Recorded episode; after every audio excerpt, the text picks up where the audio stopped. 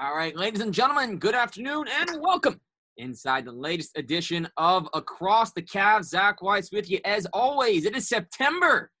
That's right. I haven't seen a Cavs game since March, but the NBA is back in full swing. Got a game seven this evening going to be very exciting between Denver and Utah. Former Cavs players Tyler Cook, who probably won't see the court, and Jordan Clarkson, hoping to get their respective teams to the next round. And with me today, OG Cavs fans, remember the 2012-13 season. A lot of action at the deadline. The team really started to show improvements in the win column. And we got Kevin Jones, who played 31 games for the team in that season with us. And Kevin, it's great to have you on today. Thank you, man. Appreciate you having me. Absolutely. Kevin celebrating a birthday recently. So, how, how was that for you? Obviously, it's a different time to have a birthday now because you can't see people the same way. But you're able to have an exciting day? Yeah, I had a good day, you know, as, as best as I could with everything going on right now. My friends made sure um, they uh they treated me as, as well as they could on my birthday, so I appreciate them for that. And any any special meals you had this year? They saved up for that day? Uh, nah, no special meals. My my big thing is I like to go to Cheesecake Factory. I like that a lot, but uh, unfortunately, I didn't get a chance to go there. But um, I had a nice uh Italian Italian meal, some pasta and stuff, so it was good.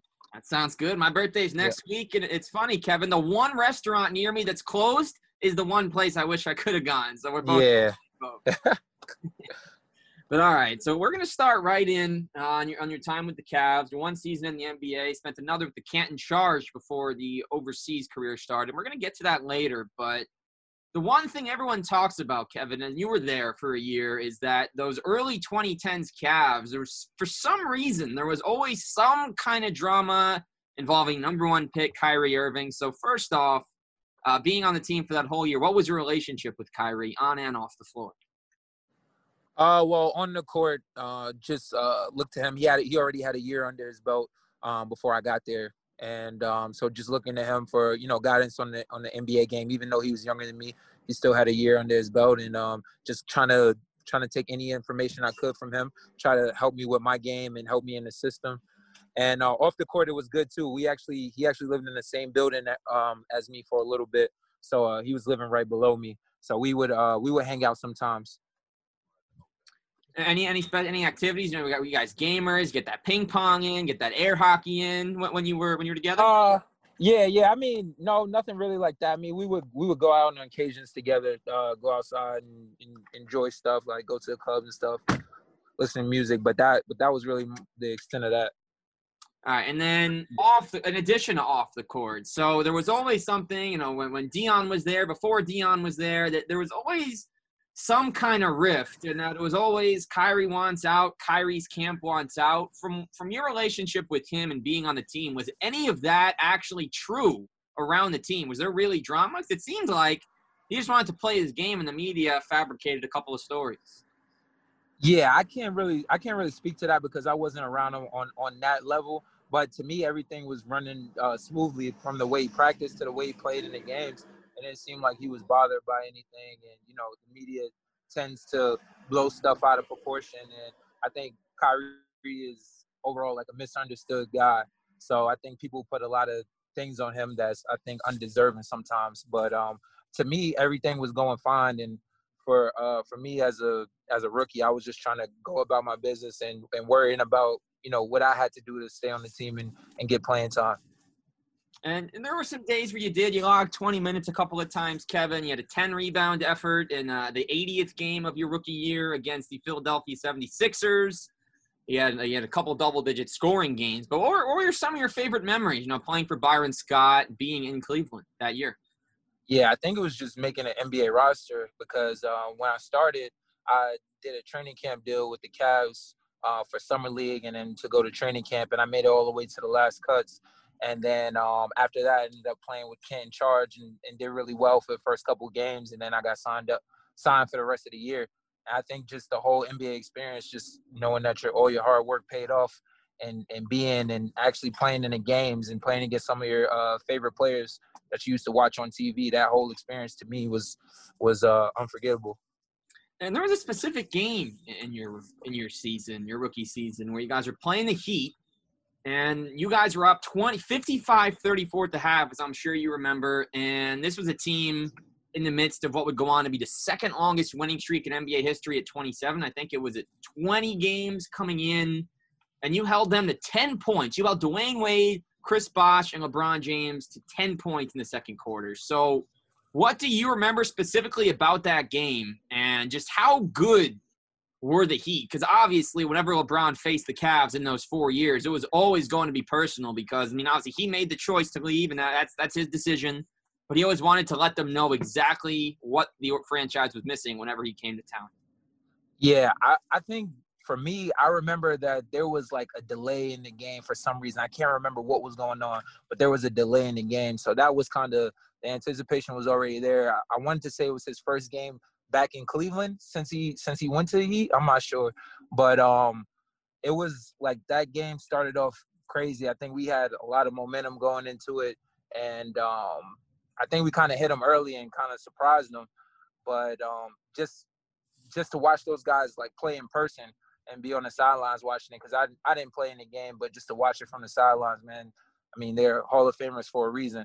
So um, for me, it was just that whole experience, just from the the start of the game to the end of the game, and where they were, and that in that uh, point of their season, like you said, with the winning streak, it was just amazing to watch.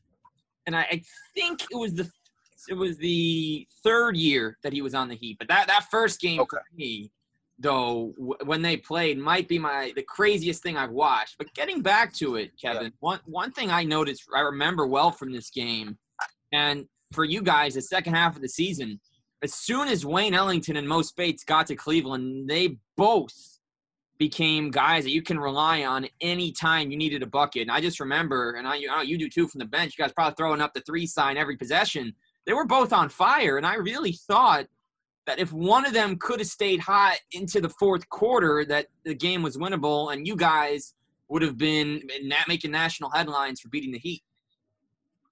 Yeah, I think so too. When um when we acquired both of them, they were both kind of like uh bigger brothers for me, especially uh, as a rookie. Just watching them, watching what they did in practice and how they conducted themselves as professionals uh, I learned a lot from them, especially uh, Mo Speights, which uh, we built a relationship with after after we both um, stopped playing for the Cavs. So I I knew that they were both great scorers coming into it, and then you see their talent on on display when they get on the court. So um, I just looked up to them for advice and and just watched how they conducted themselves as professionals.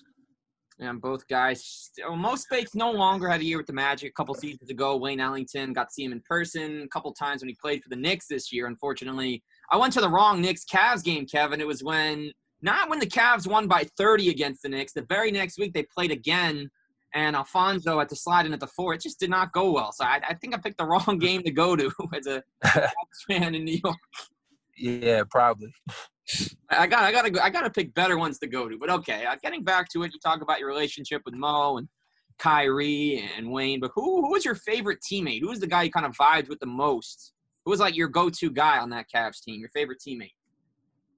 Uh, if I had a go-to guy, uh, I would say it probably is between Mo or Luke Walton. Guys at the time that took me under their wing and uh and kind of helped me a lot. Also, uh, Anderson Varejao, he was he was a good um, he was a good teammate as well. We would go out and eat sometimes, and um, they would just you know go over things with me, like as far as film and what they felt like I need to do in order to, to get some playing time. So they were all guys that, that helped me out a lot and just uh, nice, sincere guys. Now, on another note, so you mentioned Luke Walton, and that's great to hear about Varejao because everything you see from the outside just point to him being a great teammate, a hard worker, and, and other than being put on one of the greatest posters of all time by Dwyane Wade in 2007, he, he's just a guy, you know, he's going to take the charge. He's going to grab every rebound in sight. He worked on his game, and I know I'm sure you saw the improvement in his free throw shooting to you watching the NBA and you being there. I'm sure it was tremendous for him. But we talk about Luke Walton and a guy that isn't as well known from his playing days, Chris Quinn. If you blink twice, you forget he ever played in the NBA. He's still only 37. He only had a couple seasons and it was in Miami, then with you guys. He's been a great assistant for them. Whenever you're watching a Heat game and you see the bench, you're always going to see Chris Quinn with the players. But did you notice anything about the way that Luke and Chris conducted themselves in Cleveland that led you to believe they could become successful coaches as they both are today? Uh, yeah, I did. Um, Chris Quinn was also a great teammate. He spent uh, it was like towards the end of the year he they acquired him, but Chris Quinn was also a great teammate. And uh, yeah, I did. From a leadership standpoint, all the guys in the locker room respected them. Um, they had big voices in the locker room, and uh, you could just see from a leadership standpoint that those guys, if they ever were put in that position to be a coach, that they would do really well at it. So um, I, that doesn't surprise me how well they're doing right now in their coach in both their coaching jobs. So I just wish them um, much more success in the future. But yeah, I definitely seen it. And I'm hoping, Kevin, I'm sure you too, that obviously Erik Spoelstra's job is going to be safe for many years. But if Chris Quinn should desire it, it's crazy how many openings are coming about now. Two coaches whose teams got swept in the first round because of some unfair circumstances both lost both lost their jobs. So you never know if Chris Quinn might be on the list. Yeah, yeah, you never know. I mean, whenever whenever it's your time, it's your time, and NBA is a place where uh, coaches sometimes um, undeservedly get fired. So you know, if he ever desires to do that, he can take the opportunity. and I think he'll do good at it. Absolutely, and we'll see. So, all right, Kevin, you had one year in the NBA with the Cavs. You had a second go, second year with the Canton Charge, and some more summer league experience. But I'm sure you're still watching games these days. Are you still a fan of the Cavs, or do you have a favorite team from childhood that you might favor over the Cavs? Um, yeah, I still watch uh, Cavs games. Sometimes they come on TV, um, and I could catch it. But uh, I don't. I wouldn't say I have a team. I just like watching uh, good basketball. My team before my childhood team would be any team uh, Kevin Garnett played for. That was my childhood uh, basketball idol growing up. So since he's retired, I haven't had a team. So, but I, I like watching Golden State play, like watching um, Rockets play, Milwaukee, just to name a few teams. And do you think you think the Rockets can pull it off tomorrow night? I, I really think that based on how Russ played yesterday, it's going to be really hard for them to overcome the Thunder if Schroeder doesn't get ejected again. Yeah, yeah. I think that if the game is tight, you're gonna have to favor OKC because they they've been doing well in, in close games all season. So, but if it if it's like a five ten point lead, something like that, going to the fourth quarter, I don't think they have enough firepower to come back from that. But we'll see how it happens. I think it'll be a good game either way. Absolutely, got another one tonight, which we're gonna get to later. But we go from the Cavs and Kevin, you're still you're still just 31 now, still playing still playing professional basketball. So first first question on this topic. What are some of the not so subtle differences versus playing in another country overseas compared to the NBA? Um, I think speed of the game. Obviously, in the NBA, you're playing with the most talented players in the world. Um, overseas, there are a lot of talented players as well who could easily play in the NBA. But I think the speed of the game, the style of the game, uh, different countries you have different styles. Um, some countries like to slow it down more. Some countries are more fast paced and athletic. But I, I say for me, the difference more comes off the court. Obviously, you away from your family in a whole different country. You gotta get used to new language, teammates, you know, the culture. So I think more of the difference comes from off the court than on the court because basketball is basketball at the end of the day. Absolutely is. And so, how much have you been able to play nowadays? Obviously, I'm sure March, April were probably hard, but now with gym starting open, are you back in a normal basketball workout regimen? Yeah, luckily um, for us, we've had. I live um, I live in West Virginia still, where where I went to college at. So they we've had a gym here since everything has been started. So it was hard for us to get in for a couple of weeks, but I've been having a like regular regimen for the last month or two. So it's luckily for us, we've been have uh, we had that. So I can't speak to other people. I know it's hard with everything going on right now, but um, fortunate for us, I live in a, I live where we went to college at. So it's been um, it's been pretty good for me so far.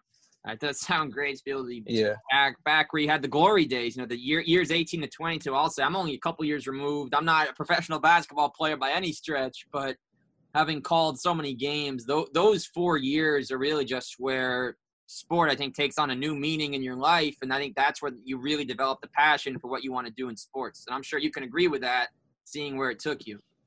Yeah, for real, for real. And um, WVU is like my second home. So this is where I stay when I'm not playing overseas. I have a um, I bought a house here so I can work out and um, play with some of the younger guys while I'm here. You know, uh, some of the older guys that I play with, we all come back and we we try to give back as much as possible. So it's been it's a great like family environment for us.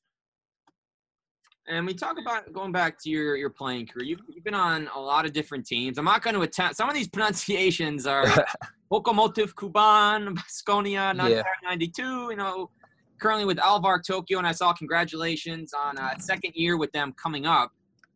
Thank you. And so, what are your personal goals for for you in Tokyo this coming season? I mean, the goal is always win a championship. They uh, they won a championship the last two years before I got there, and then even last year we were the number one team in Japan before everything happened with the virus. So it's just to get back on that same track. We don't know how games will be played, if there'll be fans, if there won't be fans, but we just got to stay focused and you know um, take take whatever comes. So that's my goal is always to win championships, and I haven't won one yet. So I'm I'm, I'm thirsty for one right now. So then, what you, you, was your last championship then the PHSAA in 2007 at Mount Vernon? Yeah, well, uh, the last championship I want to say was the Big East championship. That's I'm sorry, I'm sorry. Can't yeah. can't, can't discount that, especially in such a such a tough conference. That's my mistake. Two back again here with Kevin Jones. Final topic of the day. I know we talked basketball, NBA, international, but always always more to do than just basketball. So Kevin, have there been any shows you've seen in the quarantine period that maybe you hadn't seen before, or certain shows that you had heard of didn't have time for you finally saw and also really liked that you want to recommend? Uh, well, for me, I didn't do much time watching shows or TV. I, I think I spent more time reading books and and things like that. So, but the shows that I did watch, I finished watching uh, Ozark, which I would recommend. Okay. Um, Tiger King, which uh, a lot of people were talking about, so I just wanted to see what the all the hype was about. I didn't really like it like that. And then there's another show called uh, yeah, and then there's another show called All American that people were talking about. I didn't I didn't really like in either, but I think oh, I would recommend Ozark to people who are, who are looking to find something to watch probably great to see Jason Bateman in a TV show because we really haven't seen a ton of that since Arrested Development. Yeah, yeah, I, I, like his movies that he's in, so I I knew that it would be good. Usually he's in a comedy, but this one is a, a little bit different, but I, I still like it. That's good to see. Any books you'd recommend? And obviously, I'm, I'm, I'm a huge reader myself. Not a mm-hmm. ton of sport-related books, but what, what do you have in the book realm to recommend? Um, I've been reading a lot of books, man. So I'm a I'm a big, uh, I guess I would say self-help uh, book kind of guy. So um, I recommend Secret. Uh, I like uh, Thinking and Growing Rich. Um, there's a lot of other books that I, have read too, but it's, it's, like so many I can't think of. But those two were uh, two of my favorites right there. Good to know. Good to know, uh, Kevin. And so talking about books, talking about shows, about the NBA Finals. I think that you know it's still a wide open field. I think for the first time since before LeBron left Cleveland, so this is going back to your co- your college days, uh, maybe 2009 when the East was so open. I really think, and I'm sure you agree, that it could be the Bucks, the Heat, the Raptors, or the Celtics representing with Boston up one defending champs, and the Bucks down 1-0 against a team that looks to be in command. And in the West, you got the Clippers, you got the Lakers. You could have upsets next round. What's your NBA Finals prediction? Who's getting there? Oh man, it's it's tough right now to say. I mean, the teams that are playing are still playing right now are the teams. Uh, you know, I, I would guess everybody that everybody would pick to still be playing, but my personal, I think, finals matchup is the Clippers versus the Bucks. Okay, so you, you see uh, Milwaukee overcoming Miami in the next series, and you think the Clippers, by you know the potential suspension of Morris, that I don't know if he will, if they're going to look at it. You know, you got you don't think that any of the Clippers, you know, the three guys, whether it's Harrell or Morris or Beverley, and the off-court antics will keep them from winning in the big picture? Uh, no, I don't think so. I think they have enough uh, leaders on that team, and everybody seems pretty locked in and and I think they're all hungry for a championship and also to prove um, that the you know the city of LA is theirs, you know, over the Lakers. So I I think they'll get it together, and I, I like them slightly better than the Lakers, even though they have LeBron and AD. So then you think the Clippers will then beat the Bucks too, and officially it'll be three titles in three cities for Kawhi. Yeah, I do. I do think so. I think they just have the the most talented team and the um in the NBA right now. And I mean that doesn't always equal the wins, but I think in this case it will. And you have a lot of guys who haven't won a championship yet, and I think that they will uh their their hunger will overcome everybody else's team. So I got them winning. And the big thing with the Clippers was for Paul George winning his first playoff series in six years with that first round win. He finally broke out, and obviously he's feeling better mentally, which which went a long way to helping his performance. So we'll see what ultimately happens. The Clippers are, are a great pick. I don't even think I can make one right now. I just eh, the, the competition is so tough. I don't think I can make a finals prediction until we actually get to the finals. Any anyone can go. I, I really don't know that the Bucks can beat the Heat. And even if they do, I still think Toronto, Kevin, personally speaking, even though they're they're pretty struggled against Boston in game one, I still think they're the favorite. That's that's my opinion, even without Kawhi and Dan. But, uh, yeah, I mean, I, I can see why you say that, but I think that um, I don't think I don't see them beating Boston. I think Boston's their defense and between um, Jaylen Brown, Jayson Tatum, and, and Kemba, I think that'll be too much for just uh, for um, Kyle Lowry and um, and Siakam. I think that those those guys just are a little bit more talented, and I think that their time is now. So I, I got the I got the Celtics over the Raptors. All right, so that'd certainly be exciting. The Celtics might have had the probably the quietest team to ever make back-to-back conference finals appearances. They made the first one without Kyrie a couple years ago with Terry Rozier and company leading the underdog way. Then they got in more deservedly before taking the Cavs to seven so they've had some very impressive years. But all right, so we, we, talked about your time in the NBA, and you're still playing overseas. And obviously, Kevin, you're still only 31. You're a few years removed from your last NBA Summer League opportunity. But would you ever give consideration to playing in Big Three when it resumes next season?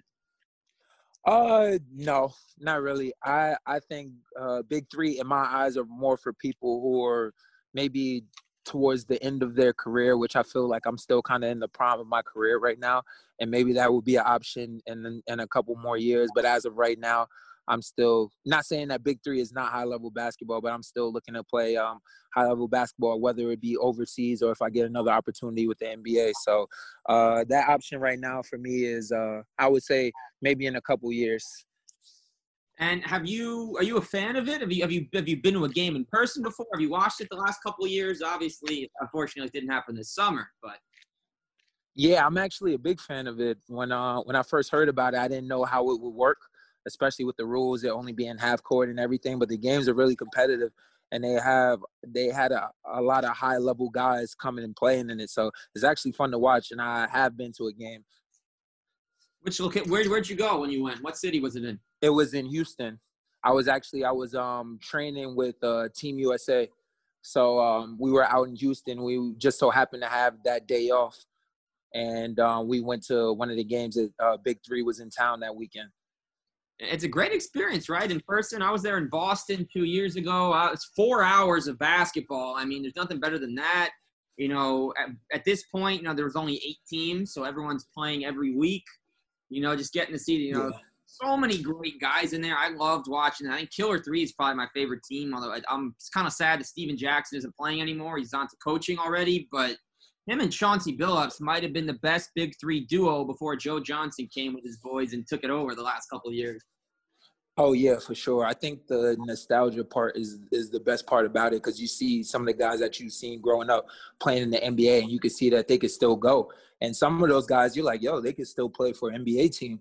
So um, it's it's good to see that and um, see some of your uh, favorite players when you were growing up. So absolutely, and I'm sad, sad it didn't happen this year, but before the NBA came up. Been great having you on today. Kevin Jones still grinding the professional basketball life over in West Virginia now, playing in Tokyo, one time Cleveland Cavalier. But before we go, Kevin, talk a little, a little bit about your podcast, the Final Forecast podcast.